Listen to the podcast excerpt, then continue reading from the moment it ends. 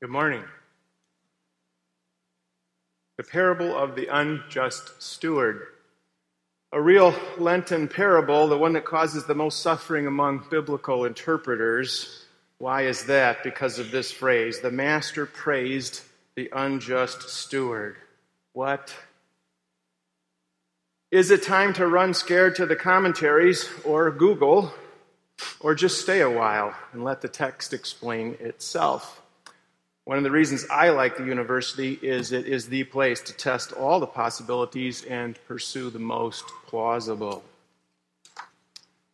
C.S. Lewis uh, speaks to our text today, too. He says, I believe that many who find that nothing happens when they sit down or kneel down to a book of devotion would find that the heart sings unbidden while they're working their way through a tough bit of theology with a pipe in their teeth and a pencil in their hand, an unlit pipe on our campus.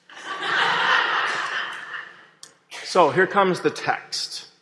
And he said also to the disciples, A certain man was rich, who had a steward, and this one was accused to him as wasting the things belonging to him.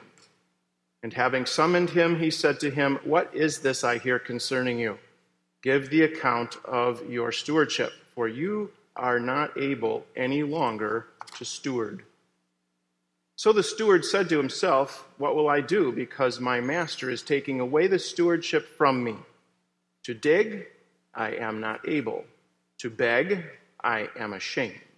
I know what I will do in order that when I am dismissed from the stewardship, they will receive me into their houses and calling to himself each one of the owing debts to his own master people, he said to the first, How much are you in debt to my master?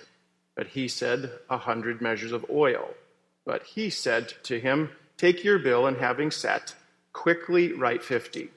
Then to another he said, But you, how much are you debting? But he said, A hundred measures of wheat. He said to him, Take your bill and write eighty. And the master really proclaimed the wonderful thing about the unjust steward because he acted wisely. Because the sons of this age are more wise than the sons of light in their own generation. And I myself say to you, make for yourselves friends from unjust wealth, in order that when it fails, they will receive you into eternal tabernacles.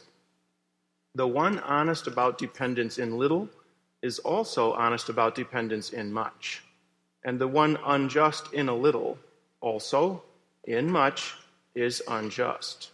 Therefore, if with unjust wealth you are not honest about dependence, who will submit to honesty about dependence, the true riches, with you?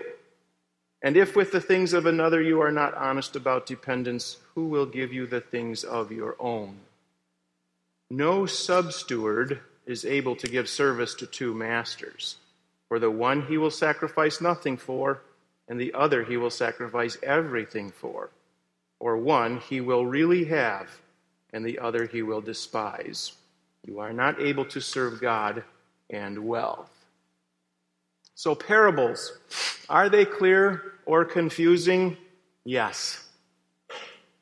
Consider God's purpose in parables nature, first of all, as universal, ever present witness to all. That was the point of making it. The desperate can't avoid and don't want to avoid the point of parables. The rich go empty away. All parables were not created equal. The kingdom of heaven is like a tree that birds nest in. Got it. The unjust steward, embezzling is commendable. Huh? Learn Greek. Parables expose the listener, not just the lesson. Our sense of the problem exposes the nature of our stewardship. First, how to treat material things. Second, what are true riches. Third, as with any parable, the fun path to truth has to do with correctly identifying the parallels, spending time in a room alone with Jesus is a lot of fun.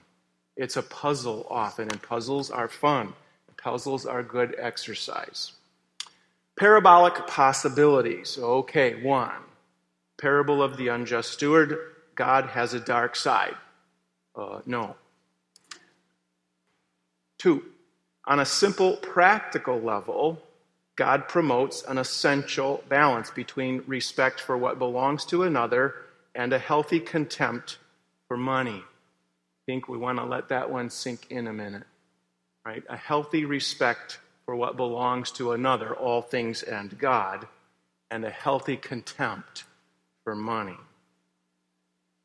On a deeper level, what is the Christian life about most fundamentally and profoundly?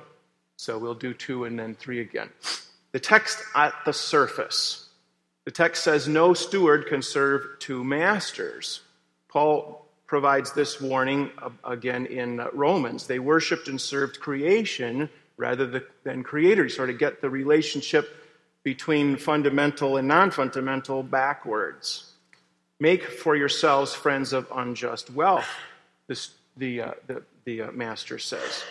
So it is true, nothing is my own, and money must not own me, right? It is kind of ridiculous the way we use the possessive pronoun. My life, my heart, my time, my car, my house, my bank account, my retirement, my future. What a bunch of baloney. It's not mine anything. It is mine in respect that it has to do with me. But me came from God, and everything in my life comes from God. So we are stewards, not owners. And if you want to convince yourself of that, visit the cemetery. It was a great practice once upon a time that churches had cemeteries right outside. Right? Every time you go to worship, sort of have a reminder of, yeah, that's a, that's a problem on that side of the equation, solution inside. There's a lie out there that says, I own my things. But the truth is, money owns me, if that's the case. And then there's the idea of a gift. As stewards, we enjoy the providence of the master, the work of a steward, and the joy of providing. What could be more fun than being wealthy? Being the steward of someone else's wealth. Why? Because you get all of the access to it with none of the headaches about it. Right? What could be better than being Santa Claus? Being an elf. Why? Because Santa has to read all those darn letters every year and make the list. As an elf, I just get to make the stuff and have fun providing like that. Okay, so on a surface level, don't let money get the best of you. Don't let it master you. Use it. Live in contempt of it because there's a healthy reality, truth about that. But now, a little underneath the surface, there's another aspect to the parable has to do with who's the king or identifying the, the players in the parable. What it tells us about ourselves is the way we're used to thinking.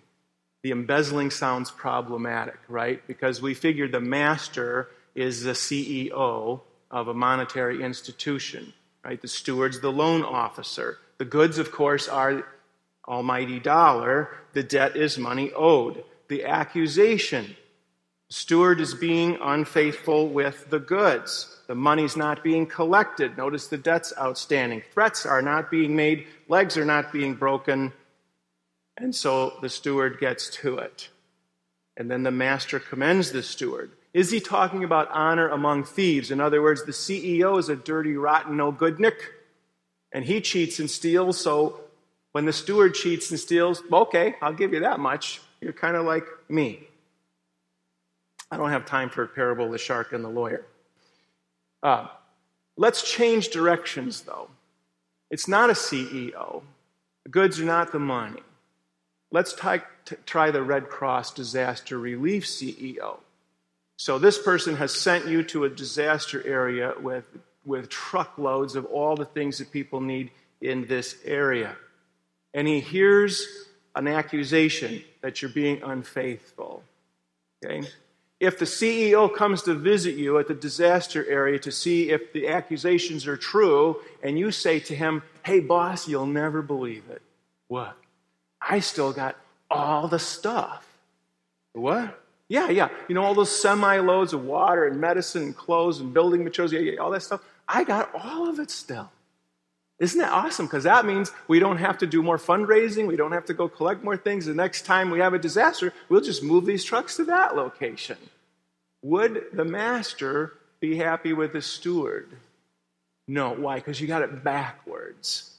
Unlike the CEO of money, the CEO of Red Crosses, the point is giving it away, not keeping it. So we come to our parable. Who's the king? The master, of course, is God. And here's the key what is God's greatest good? It wouldn't be money, it wouldn't be wealth, it would be grace, wouldn't it? And there was the steward holding people in debt. How much do you owe? How much do you owe? How much do you owe? Would God be pleased with a steward who is wasting his goods, his greatest good? Grace. What are you doing with it? Nothing. Holding people in their debt. That's the accusation. So when the steward in the parable begins to forgive debts, that's when the master's right back says, finally. Okay. Now he didn't forgive the debts absolutely. Okay. Nor do we even though we know we should, even though we'd like to by way of our soul, we still don't do it. We struggle with that. But at least it's moving here, moving in the right direction. What did Jesus teach us to pray in the fifth petition? Forgive us our, and I checked, same word, same root, debts, as we forgive our debtors. Matthew 18 32, the parable of the unforgiving servant. That's the point. And as I notice, 57 years of Christianity, 37 years of paying attention, we tend to treat the business—not the business, huh? The the the, the what? The mission of forgiveness as secondary so much of the time, isn't it? As a father, as a husband, professor, citizen. We think about the things we need to get do to get done in those in, in all of those different endeavors. And then sometimes we have to go through this forgiveness thing. Ah, no, that's backwards. Our life in this world is the place where you get to practice extending grace, even as it's been extended to you. So the parable's trying to turn things right side up again. We don't have Lutheran schools because it's a school where when you get in trouble, you can also get forgiveness. We have Lutheran schools because that's the pool we swim in, a pool called grace. And in that pool, we take account of and make provisions for and extend our lives in the interest of extending grace, which gives us a context for seeing what we can do otherwise as stewards of the time and the lives and the ability that God gives us. Micah 6, 6 through 8. Is God pleased with sacrifices, a thousand bulls? Is that what he really wants? No. The Lord has shown you what he requires of you to do justice, love mercy, and to walk humbly with your God. And one more text that relates, but that's for next Monday. So we pray. If you'd pray with me, Dear Lord Jesus, thank you for having forgiven all our debts. Thank you for having called us to be stewards in your house. Keep us mindful that your greatest good is the good our lives depend on, your loving kindness. Thank you for your word and grace that keeps turning our lives right side up. Bless us to be faithful stewards always seeking to relieve others of their debts by your wisdom, grace, and spirit, according to your word and will. Amen.